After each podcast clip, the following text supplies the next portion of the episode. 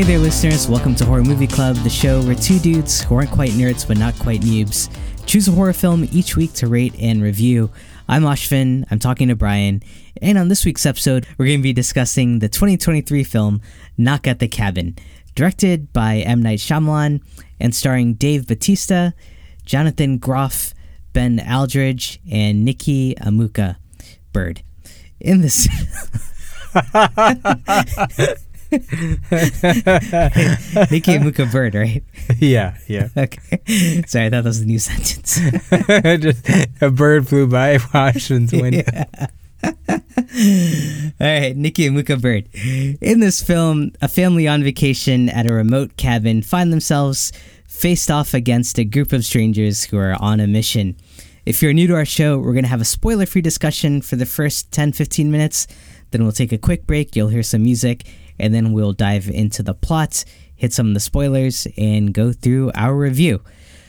Brian, I think you and I just talked about M. Night Shyamalan back in December when we talked about The Visit, and I believe you've seen maybe just a few of his films. Is that right?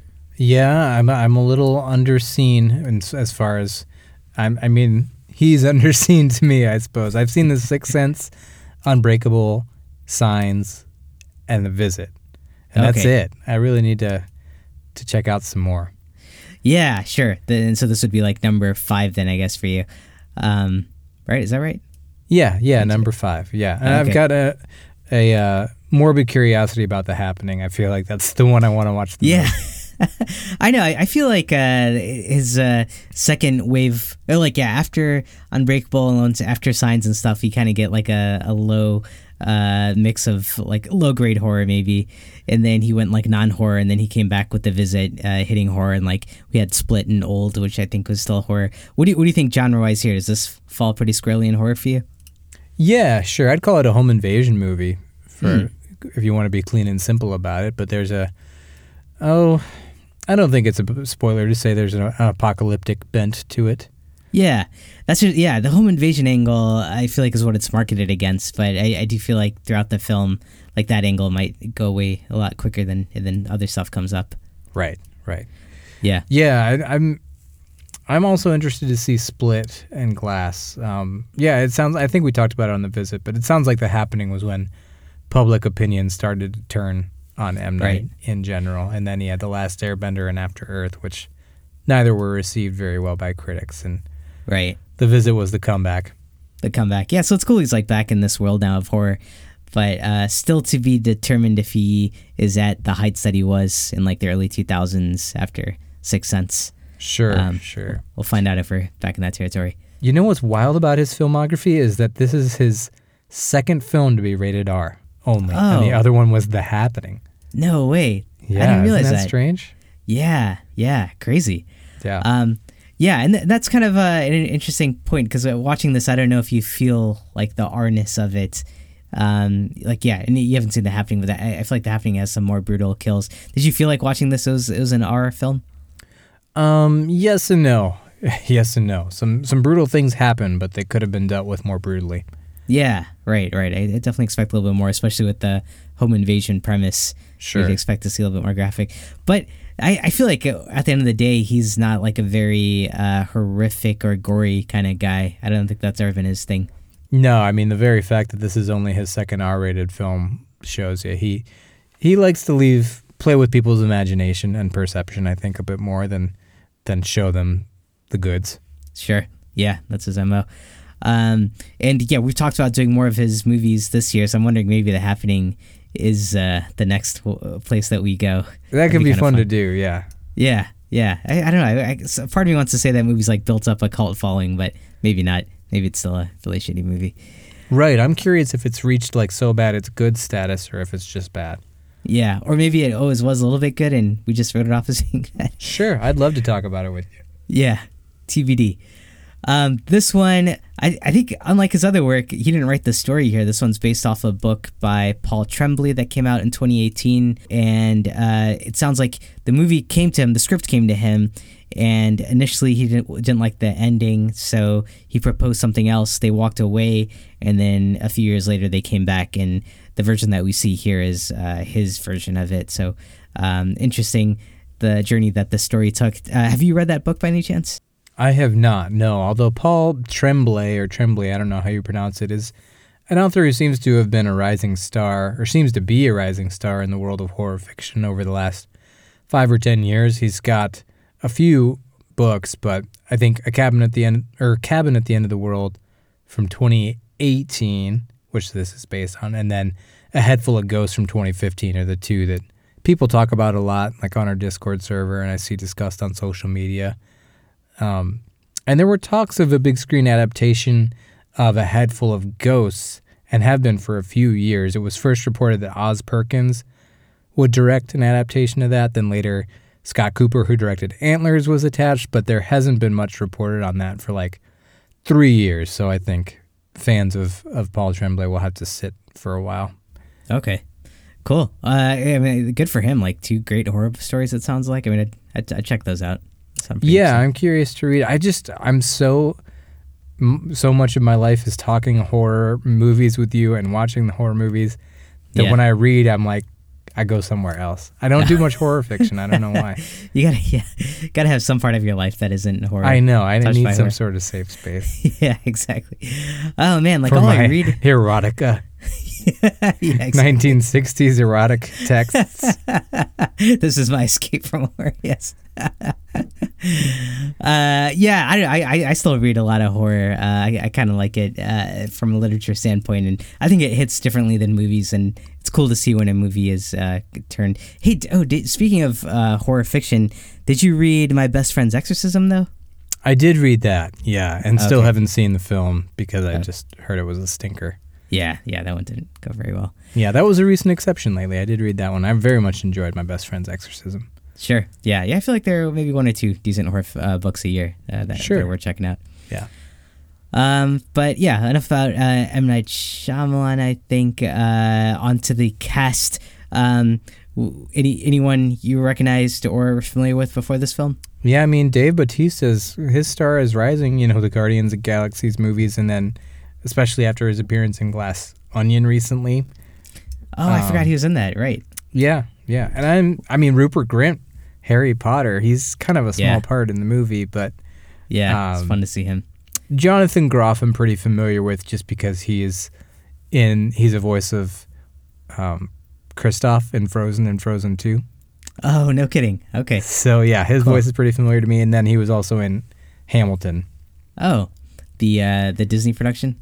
The no, the Disney production. Did Disney do a production of Hamilton? I think so. I mean, there was like the play, right?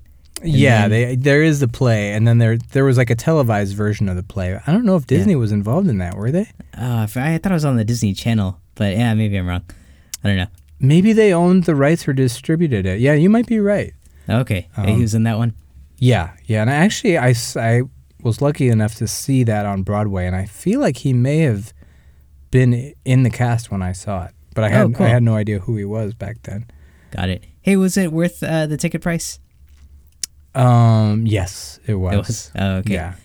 But I also, I think I played paid face value for tickets, but a good friend of mine works on Hamilton, so. Oh, nice. We we got a little bit of hookup. Okay. Yeah, I thought the music was really cool. I, I never made it out to see the the play. It's pretty amazing. Okay. All right.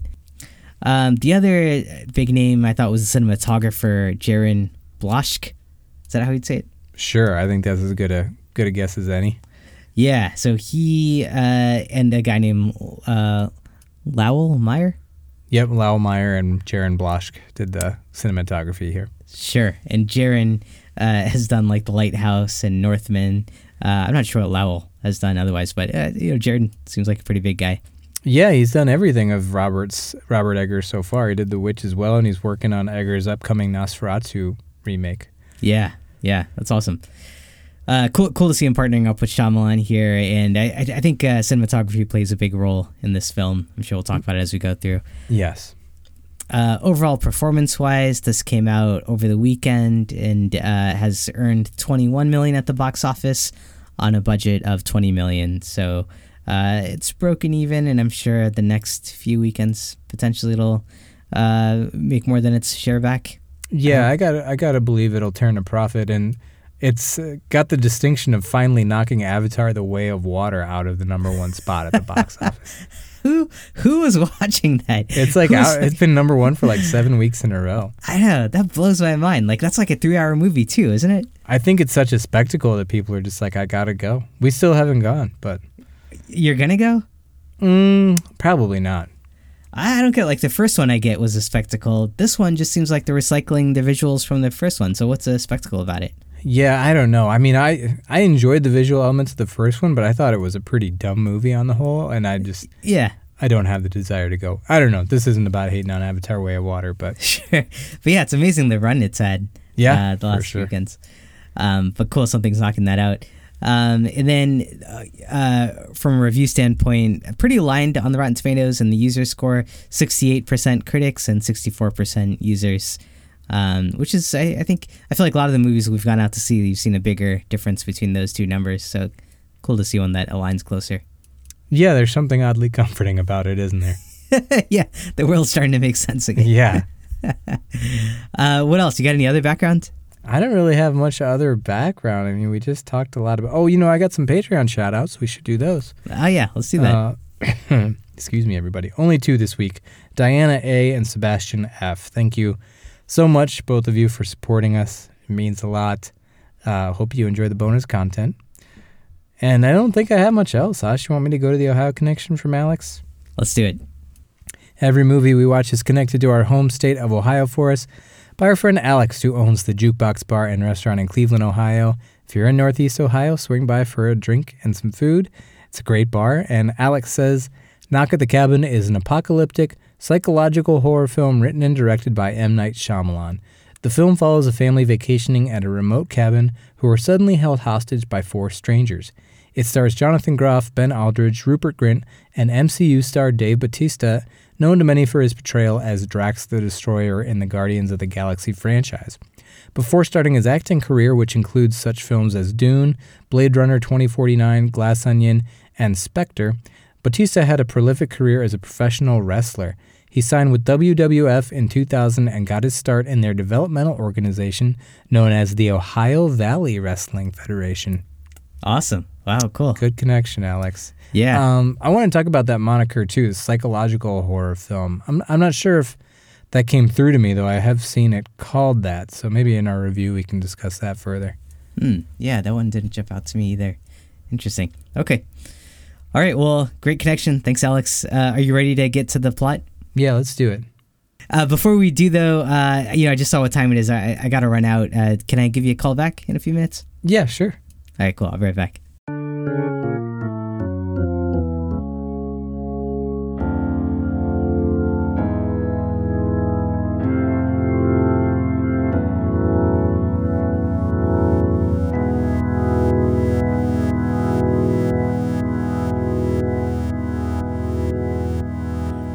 Right, sorry about that, Brian. I'm, I'm back. Yeah, everything cool. Everything's good. Uh, you know, I just had to meet up with uh, some strangers I met online. Uh, it was really weird. We all had the same idea uh, about the moon landing being faked, uh, and it turns out we were right. Uh, you know, we all met and we, we all had the same idea, so it must be true. So good, good to know there's a, a group of us that are on the that know the truth, and we're gonna go door to door now and spread that. So Well, that was simple. Yeah, I know you've been doubting me this whole time, but they were right there online this whole time. Apparently, there's other people on the internet that think the same thing. exactly. We all had the same idea. Pretty- so it's got to be true. right, that's all you need these days. exactly. Exactly.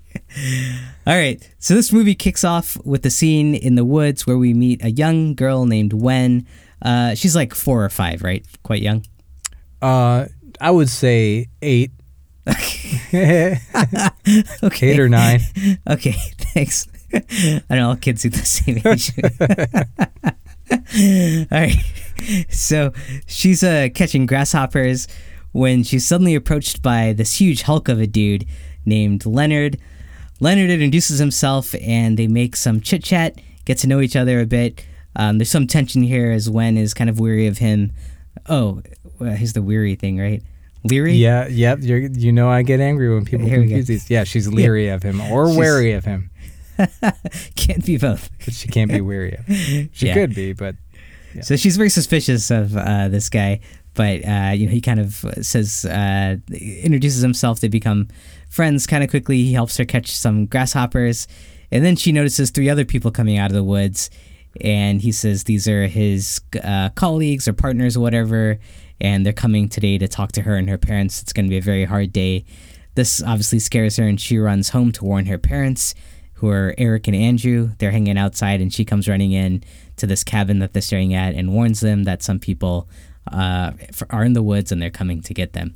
What do you think of this opening scene? I thought it was pretty cool and really off-putting because immediate review right here. Dave Batista's performance here is a big strength of this film. It's really calm and deliberate in a weird combination of kind and unsettling. Uh, and so that his delivery and everything, and and because you know this is a horror film, just sets everything down this weird path of like, what the hell's going on here? And does this guy mean harm or mean well? And what's on his mind? Is he sane? So I was pretty down with the opening. Um, how old did Leonard appear to be to you? Like 11 or 12? yeah, I'd benchmark him. Like, yeah, probably uh, get into high school at least. Maybe on the 14, 15 cusp. yeah. yeah, yeah, somewhere around there. His mom drove him there. yeah, dropped him off. Go do what you got to do today. I'll pick you up at eight. yeah, he's he's well aged. I agree. There's something. Uh, it's so cool because uh, he is like this huge hulking like wrestler dude, and we know him as like this big uh, beefy guy. Yeah, but he's like, yeah, talking to this uh, character who couldn't be, like more opposite than him, like this, you know, young child who is like, yeah, very suspicious and scared of him, and he is like talking like he's like as gentle as can be, right, in terms of how he's talking and and catching a grasshopper. That kind of like shows off his gentleness as well. So yeah, at first like you think there's this huge dude in the woods you got to be scared of, but like he's kind of disarming, and it's a weird. Uh, uh, yeah, it, it, plays against each other really well. And then, uh, what did you think of the? I thought the camera work here really stood out too, in terms of like the way during their conversation it would do like close-ups on each of them. What would you think of that? Yeah, I think that really helped have that uneasy feeling too. Just something is up. You don't know quite what's going on. It A, we saw something a little bit similar in Infinity Pool, very different styles, but similar in that the extreme close-up can be kind of off-putting. Um, and after I the movie was over and I realized this was the guy that filmed all of Robert Eggers' films, I really wished I had paid more attention to the cinematography, but I don't have too many insightful things to say on it other than I thought it was done well. Yeah, I, I think it's done well, and you get throughout the film a lot of shots like this uh, where it's just like very close ups on the characters, uh, very like intimate character work. Um, and yeah, I think this scene kind of like sets the stage for more of that work later in the film. Sure. Um, so yeah, as uh, the title says, there's comes a knock at the cabin door. Leonard and his three companions ask Eric and Andrew uh, to open the door so that they can have a discussion.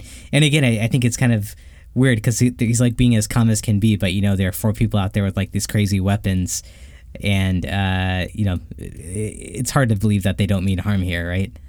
Yeah, and their weapons are very like analog. They're like weird shovel pitchfork hybrids like fused together. It's very odd. Yeah, yeah. Feels like from another century. Yeah, kind of adds to the creepiness. I thought. What, did you think? Uh, yeah, I, I, dig it. Yeah, you know, if like someone's making their own weapon at home, they're they, they're, a certain trouble. kind of person. Yeah, exactly. it's uh, scarier than if they just showed up with guns. Yeah, exactly, exactly.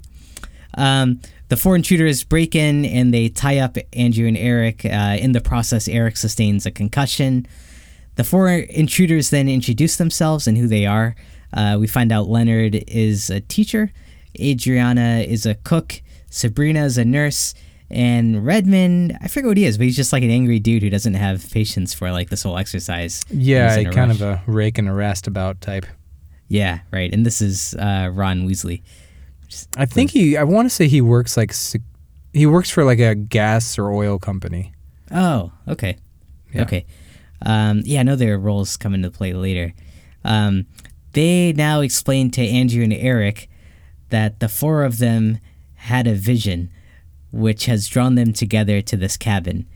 Uh, in this vision, there's an apocalypse coming, and the only way it can be stopped is if this family, being Eric, Andrew, and Wen, decides to willingly sacrifice one of its members, which would then save humanity. If they don't do this, then the whole world will die except for these three, who will have to live in a world where everyone is dead. On top of this, each time they choose not to kill each other or like pick someone to die, some kind of apocalyptic event will occur. So there's an element of uh, uh, time sensitivity here that um, time is of the essence.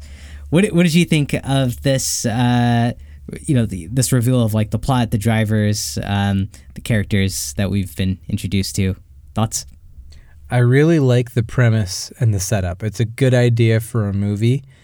I'm not wild about most of the characters here so far. I feel like the acting is a little bit off, and I don't know if that's just, it seems like maybe how they were directed, but I'm not quite sure. Um, Rupert Grint, I, I, think, made a lot of sense. His performance was good. It was what it needed to be. But then the two women, um, Sabrina and uh, yeah, Nikki Amuka Bird, who plays Sabrina, and Kristen Kristen Cui. I don't know how the. Oh no, that's when She did a good mm-hmm. job. She was great. She was amazing. Um, yeah. Abby Quinn, who played Adrian.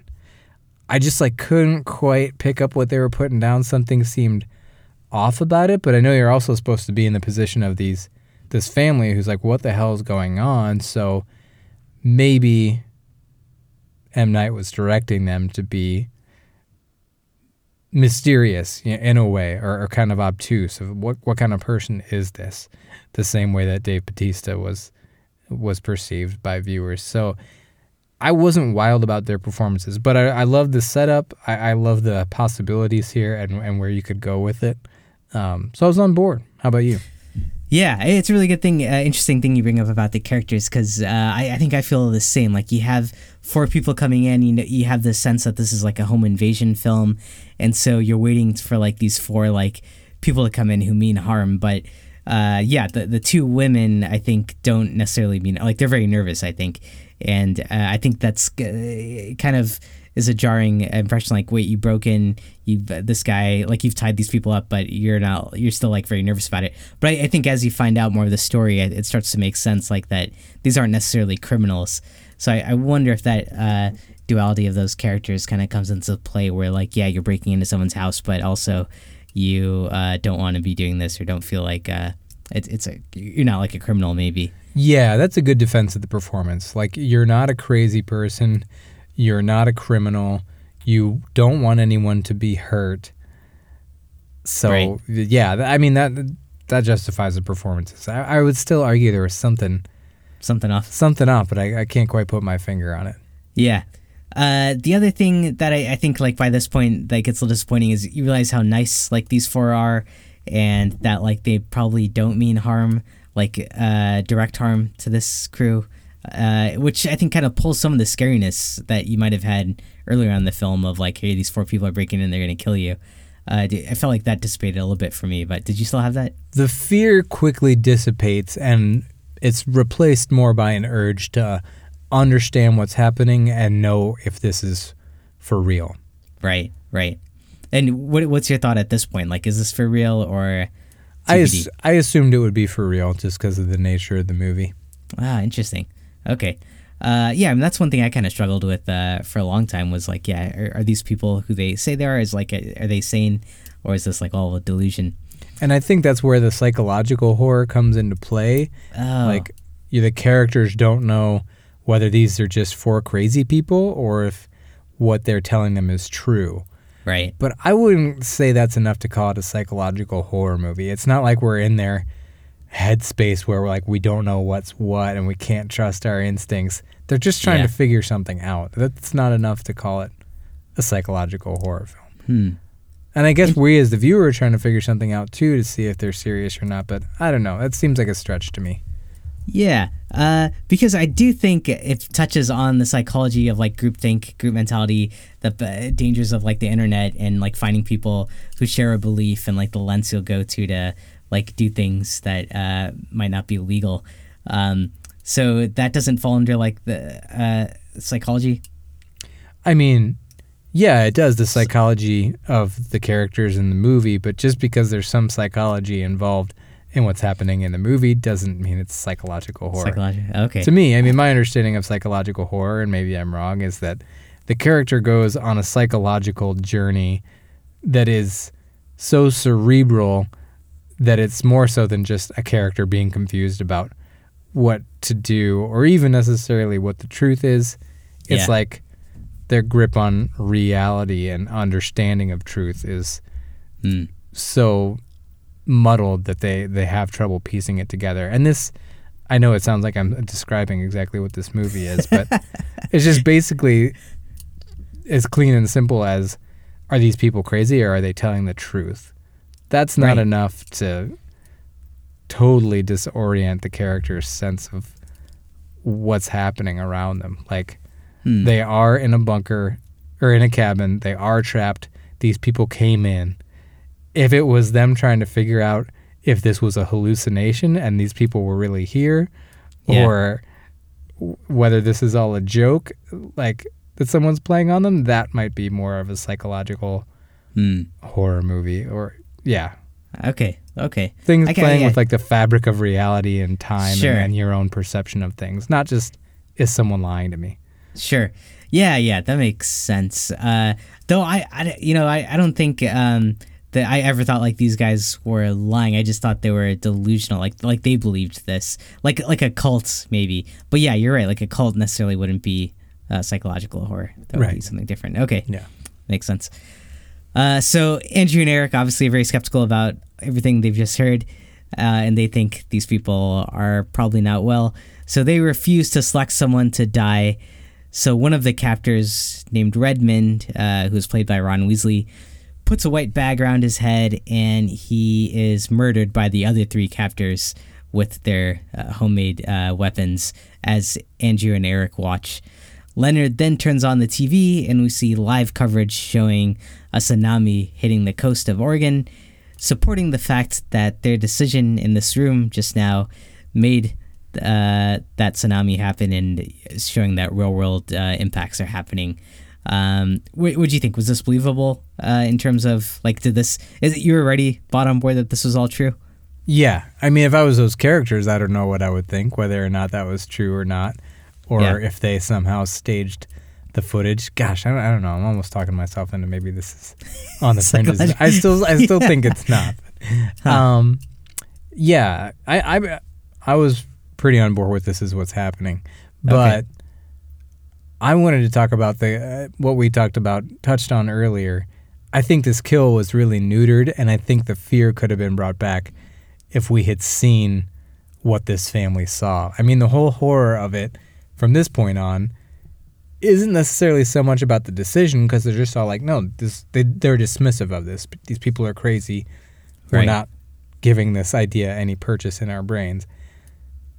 Then the horror becomes, oh my God, these people are going to murder each other one by one in front of us. And we have to watch it. So yeah, yeah, and they have to watch it. So we should have to watch it too. Like we should. Yeah, I don't know why he pulled away here. Uh, Yeah. that, that's you have an R rating already. Like, why uh, not show it? And you have these like really cool weapons that you've built up.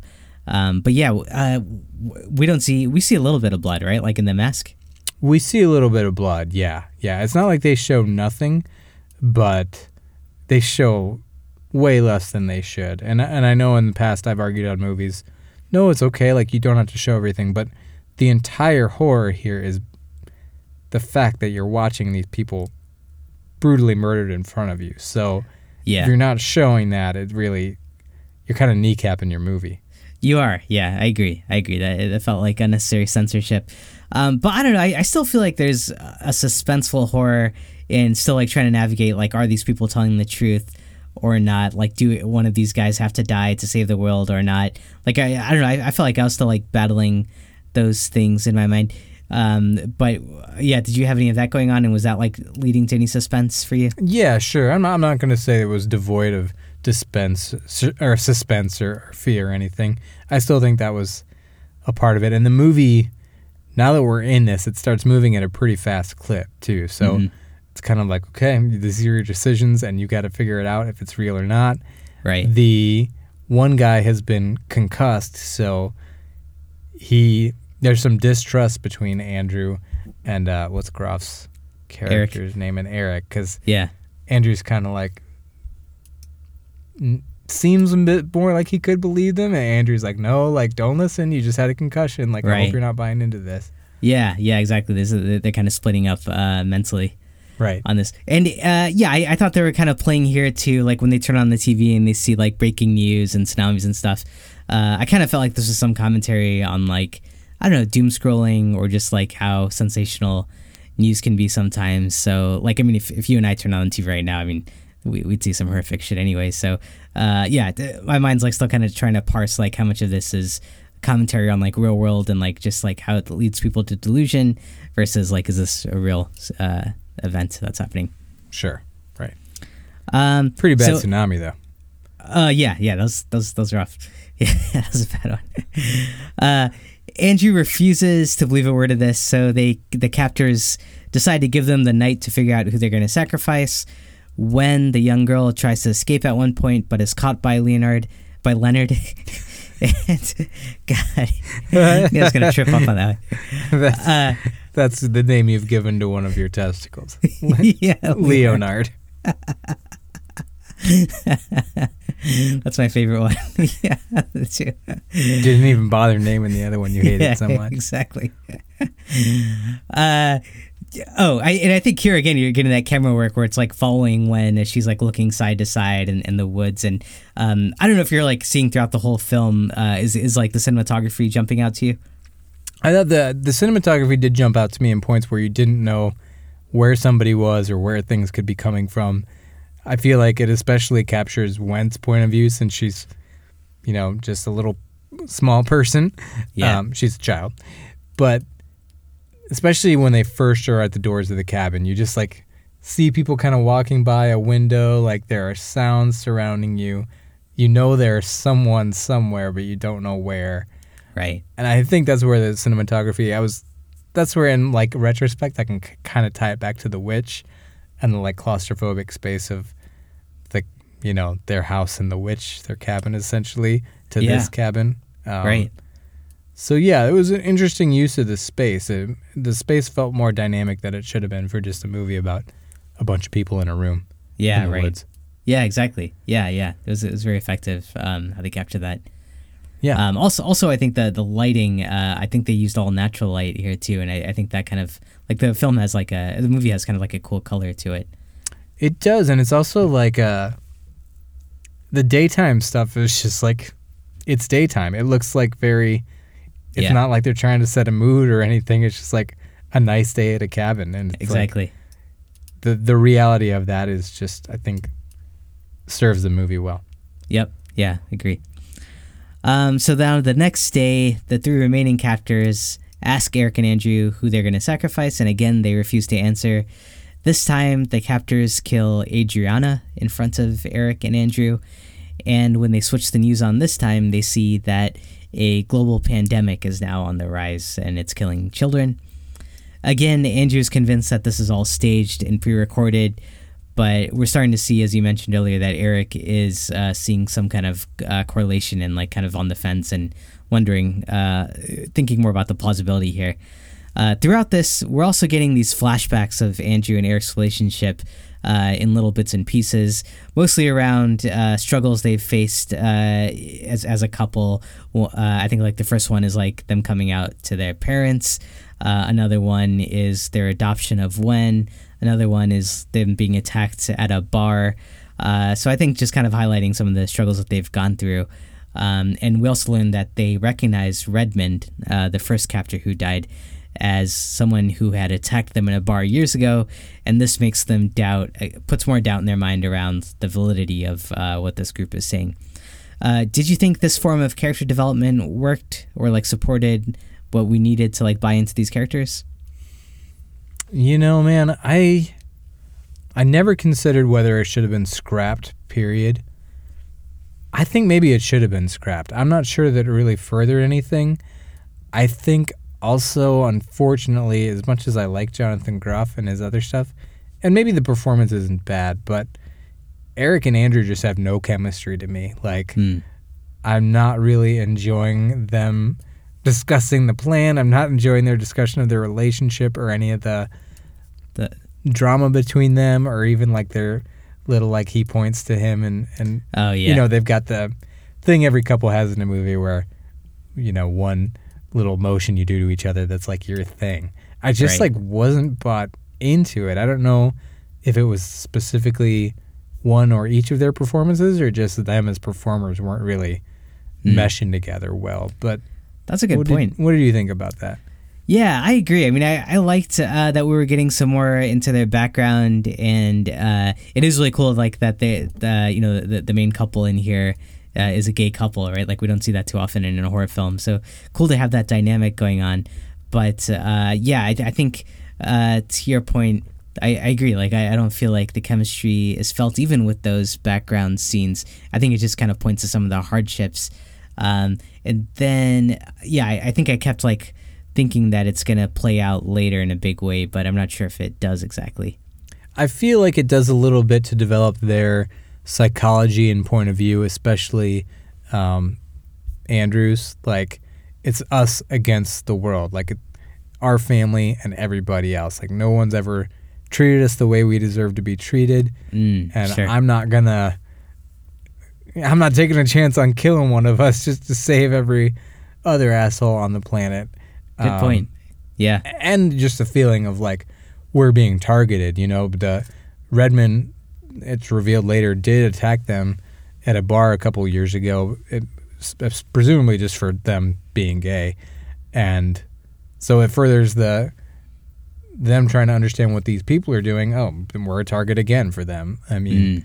Redmond's in their crew, so I think it makes sense to have that that be the way that these two feel about the world.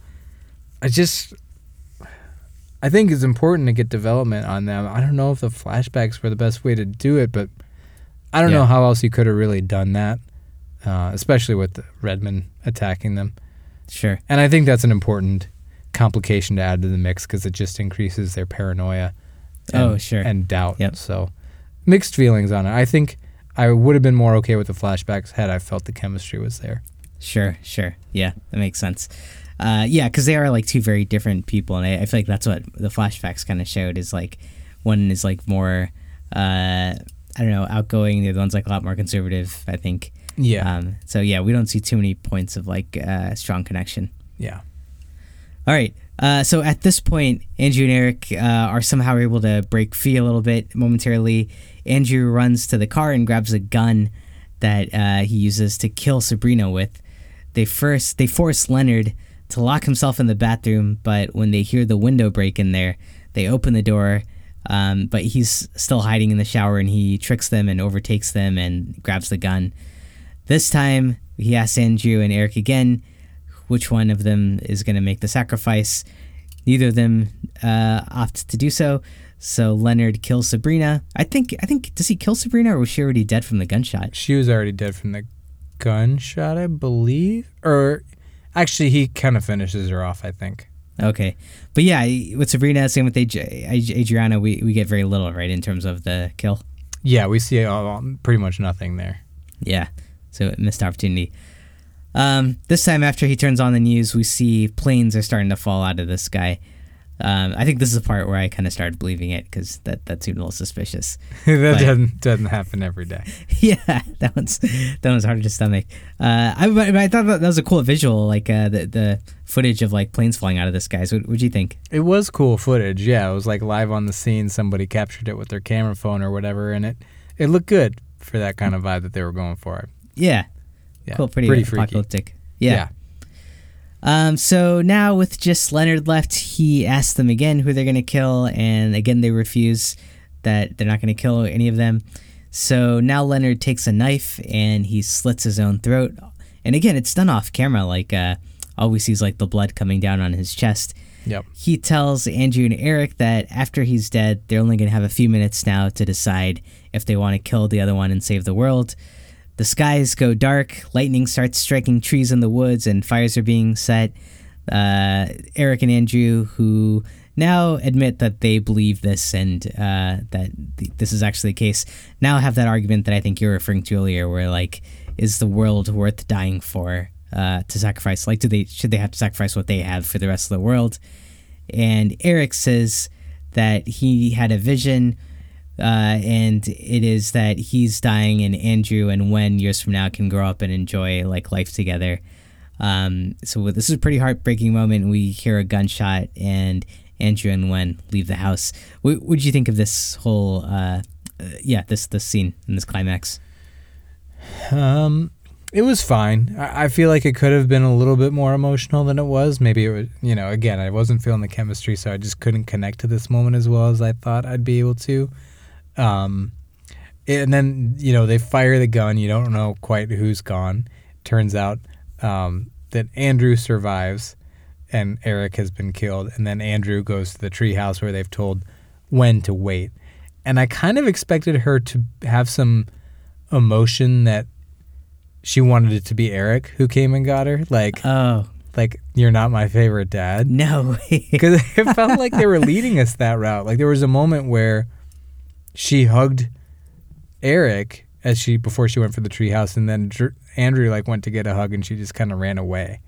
oh, So I was like, oh, okay, is that what they're building towards? Like Hmm. she she didn't want it to be that one, and that that's going to be a sad ending. Or do you think it, you don't think it was like her knowing which one is going away? Oh, maybe right. Maybe she gave him a hug and a kiss because she had a feeling he might not make it through. Hmm. Interesting. Yeah, no, that's, that's a good point. So Eric went in for a hug, or sorry, Andrew went in for a hug, and she ran away. Yeah, I'm pretty sure. Oh man, I missed that. Oh, that's funny. Yeah, so I, I guess I just thought there could have been more to that scene, but I did I did like it. Yeah. How did you feel? Uh, yeah, it was something a little bit under. I like. I felt like there was an emotional weight here, and it's finally cool to see like them two just like talking it out. And uh, I, I feel like I felt more vested, like in terms of like uh, being vested in the relationship. Like this was probably the most uh, when they were like kind of talking about who needs to die and this vision that he's had. I think I felt like the the the relationship the most here. But um, a part of me throughout this whole film just like had it in my back pocket that like we're gonna see some awesome twist come through here and just like on the edge of my seat waiting for it and so now that we know that like yeah the world is ending and that this guy uh, did kill um, the other one made the sacrifice and, and left with the Wen I'm kind of like wait wait what's what's what's going on here like where's the twist gonna come from did, did you have that expectation going into this film I didn't have that expectation, but I did leave the movie feeling like, huh, like it was just so simple. I, I thought there would Yeah. be more to it. Like they tried to do that with the flashbacks a little bit, I think. And I think there was the pacing was fast, and I think it was because I don't know if it was a bad choice because I have a feeling Shyamalan wanted us to feel the urgency of like, all right, your decision will come. Uh, you'll get the chance to decide again in a little while, and then just being like, what the hell is happening? Like, Yeah. none of this seems real. We got to decide again. Like what? And before you know it, they're just being murdered in front of them over and over again. But at the same time, like I normally appreciate efficiency in a movie. Something felt just missing. Like there should have been more there. There should have been more depth or breadth or something. Like there should have Yeah. been some other complicating factors or yeah, sure, a twist. I mean, I would happily mm-hmm. have welcomed a twist. otherwise Just- it was like very by the book right It was very by the book, no pun Yeah. intended. And it was just like there wasn't a whole lot of meat on the bone. right Uh, it was just like this is where the what the movie is, and you think it might be this, and it turns out it is this, and we'll just hit all those plot beats, and now we're done. Yeah, yeah. It's surprisingly uh, unsurprising. Surprisingly unsurprising. Yeah, it's There you go. Yeah, that is really strange, and it, it, it's just really weird because uh, I feel like the opening scene kind of sets you up like uh, that, like kind of just natural dialogue between Wen and Leonard. I, I thought it's like chilling and like, but there's like meat to it, and it's like you don't know where it's gonna go. There's like a, a big kind of like uh, there's a lot of suspense around it and like a lot of intrigue, and I think that kind of falls away then as as like this plot rolls out. Yeah, yeah. I mean, I thought the movie was most effective when chaos ensued, and Bautista was eerily but lovingly trying to keep it as calm and logical as possible. Sure. Like that's where the movie excelled. Whether you were scared or curious or whatever, those were like the most dramatic moments of the movie sure. to me. Yeah. Um, so yeah, I mean, some of that. I don't feel like he was wasted there. I, I feel like that was the role. I really do feel like, had we just seen some really gory kills, it would Yeah. have enhanced everything. The whole movie would have felt more impactful. His like calm pursuit of like their goal and while still being gentle and kind to the people would have felt even more off-putting and sincere and earnest and urgent. And the horror would have felt more horrific. Their reactions we probably could have connected better to as characters so maybe we would have bought into that relationship more andrew and Mhm. eric. Um, it's weird. I'm normally not the one to argue. You gotta show more. I gotta see some gore because i'm fine with gore but i don't i don't feel like every movie needs it this movie did need it I think so. Uh, you know, and I think uh, what was missing, and yeah, just to wrap up the plot. I mean, uh, Andrew and Wen get out of there. They stop at a diner. They hear reports that the chaos has stopped, so we know this uh, worked. And then they drive away listening to a song that uh, they had listened to coming in. But I, I think what you're call, calling out uh, points. I, I feel like M. Night Shyamalan, from a horror angle, he was trying to get us to focus on what was going on outside the cabin, like the the tsunami, the planes flying out of the sky, the uh, the storms and stuff, and trying to put too much horror into that, and missed out on like creating more horror like within the cabin with like what you talked about, like uh, gruesome kills going on, or Bautista being like, uh, yeah, the, being that crazy kind of really uh, into it person, uh, but like in a calm way, like that. I, I, I think you need to ha- if you have a bunch of characters in a small space, a lot of the horror has to be there, right? i agree yeah i mean it's it's in a cabin the cabin's in the name of the movie yeah, exactly. I yeah, Yeah. it's weird. I thought there was a lot of opportunities for things they could have explored further too. Like he's concussed, so what's that doing to his perception of reality? They explored a little bit, but not really in a super intriguing way that changes the course of the movie all that much. Like their their relationship with their daughter and maybe that missed hug, maybe I read more into it than I should have, but does she have a favorite? Does she care which one of them comes to tell her your other dad is dead? Like, there's something to explore there. I I, enjoyed the theme of them like feeling it's us against the world because of some, you know, prejudice that's and violence that's happened to them in their past. But at the end, that kind of felt, I don't know, a little just bare bones or by the book uh, by the end of the movie. And it's weird because I have so many criticisms of this movie, but I actually quite enjoyed it. I just I felt like it was an enjoyable watch. It, mostly the pacing, um, and Bautista and Wen's performance, not Wen, but Kristen Cui. Uh, they were both really intriguing and, and kept me on board with what was happening and engaged in the movie. Yeah, Um, those two were stand out. Yeah, I don't think the other performances were bad. They just weren't really winning me over. Yeah. Um, I don't know. I wish we had more scenes of Bautista and Wen. Uh, I, th- I thought that was like one of the most effective scenes in the film. Yeah, yeah, that would have actually been great. Like have the two of them alone for some random reason, and him trying to like convince her. Um, and, and why not? He was a second grade teacher, so he was great at talking to kids, and he could have perceived her as like the weak link. To, you know, I yeah, that's actually what I expected to happen to her to walk in the room and shoot one of her dads. Oh, holy shit! I mean, why not? yeah, right, right. That would have Uh, been amazing. Have you uh, have you heard how the book ends? I don't know how the book ends. I don't. Oh, it's it's a lot more interesting, but it's like way darker, and it includes Wen. Um, but yeah, I, I feel like M Night Shyamalan. I feel like his brand is like very like family oriented. He doesn't like like killing children on screen. Um, so yeah, I feel like we got like a very like watered down, like straightforward version of, of what could have been like a way more interesting story potentially. So now we know what happens in the book. I think at the end of the Oh. book. Yeah, I, I think it's a little messy in terms of like what what happens, but I I, I know it's a yeah, it's it's darker. Okay. Yeah, I've heard people, Whitney especially, said like she just hated the way the book ended. So I had a feeling Hmm. it got it was darker. Yeah. Um, this movie just it could have stood to be darker in one way or the other, darker Right. and more violent. Um, but did you enjoy watching it? I feel like we don't have a lot of good things to say other than the performance, a couple performances in cinematography and maybe pacing. But But yeah, I still found myself liking it. What did you think? Uh, yeah, no, I, I had a good time watching it. I was I was there for the mystery, uh, just a little disappointed at the end, but yeah, I mean, I, I think where the film succeeded, and I, I don't know if you, this was coming into your mind while you were watching this, but uh, were you seeing like parallels to like modern day life discussion culture in terms of like people who, yeah, beca- sign up in groups on the internet to you know do crazy things, or uh, culture around uh, doomsday, uh, like yeah, uh, fascination with like the end of the world, or just always seeing bad stuff on screen, uh, the us versus the world mentality. Like, did you see a lot of similarities to real life? I didn't really, and I, I didn't even think that much about that. But when you mentioned that towards the top of the show, I thought that's another avenue they could have really explored. Like, Yeah, th- this is internet culture. You're you're just you found each other in a chat room and you've empowered each other. They they talk about it a little bit. yeah, Um, right. I think that's like a real fear today. I mean, uh, Yeah, I, like for yeah, sure.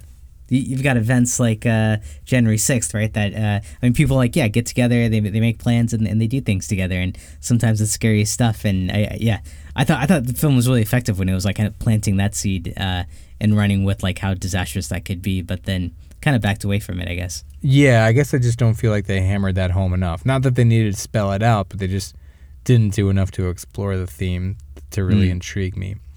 Right. Um, I did think there were a few scenes that were legitimately tense, tense that were done very well. Like when Bautista was hiding in the shower, for example, when he goes out to the car to get the gun.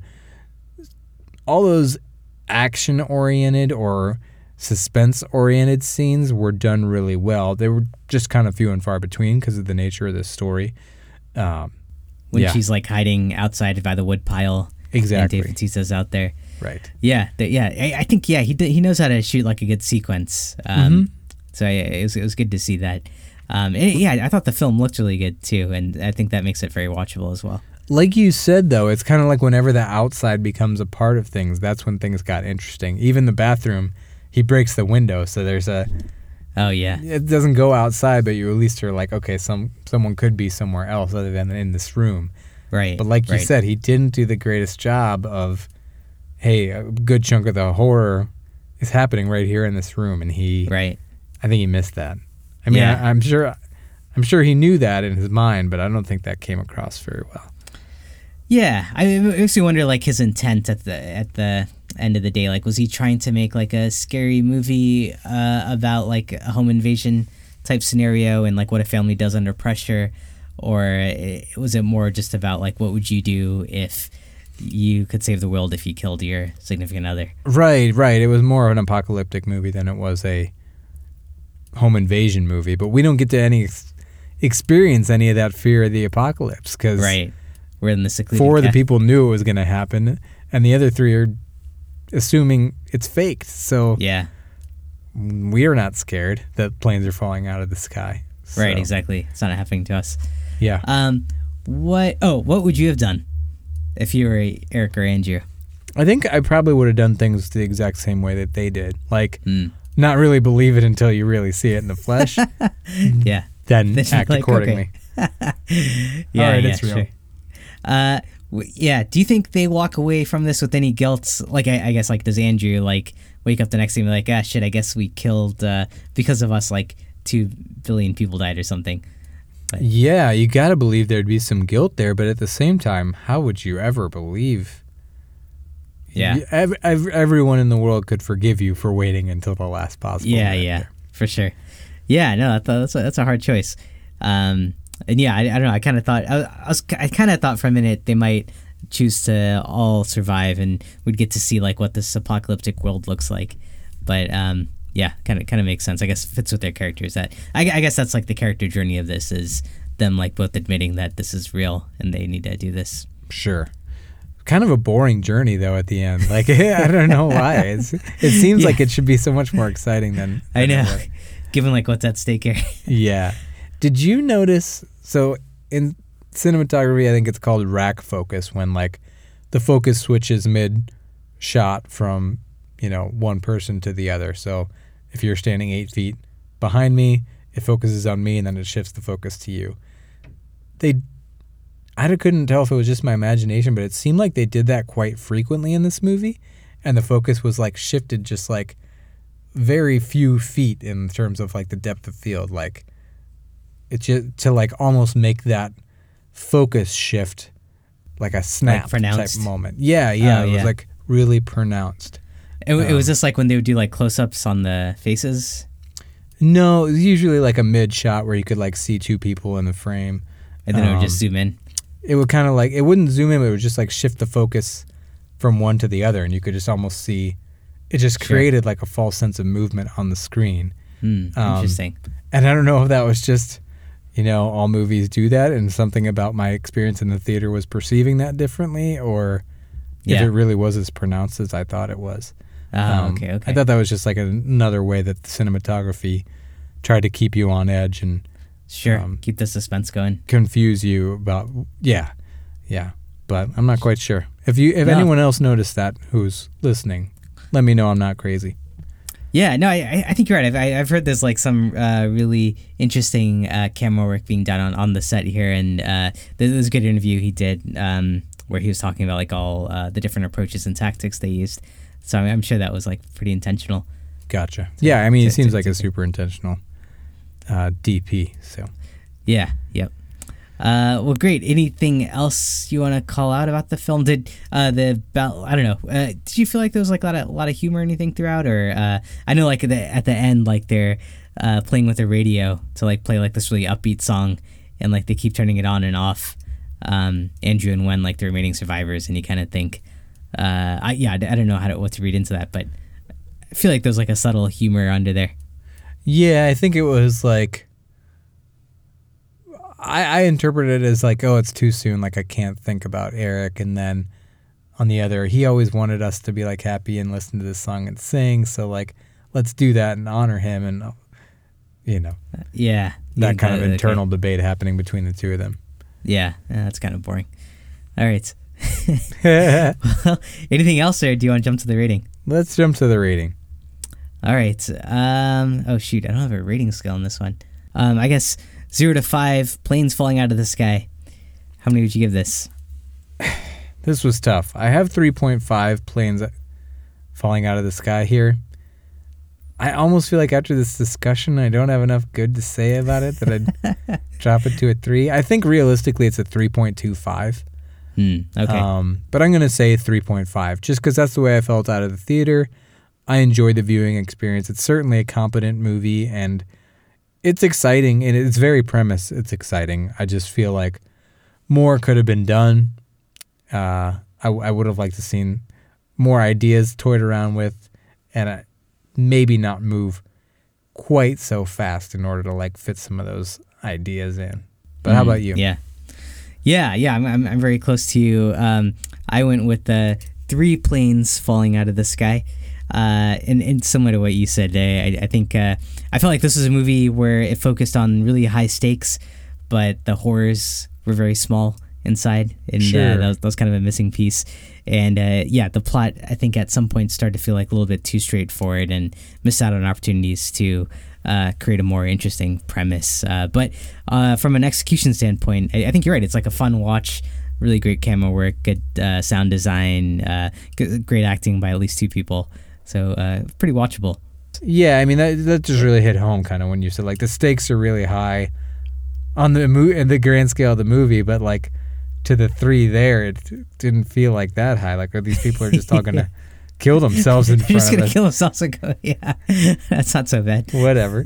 I just feel like it's so odd that I do feel like the easiest way this movie could have improved is just by showing us those kills. Like Yeah, I feel like just a stereotypical horror fan would be like, I need to see the blood and the gore, but I just it's such- a obvious mistake. I just think it could have really, really heightened the effectiveness of the movie. you're right, man. I think it would have like added a, a, a whole new tone. It would have made this like way more sinister and scarier, and Yeah, Yeah. agreed. made us feel a lot more. All right, well, great. Anything else? That's it.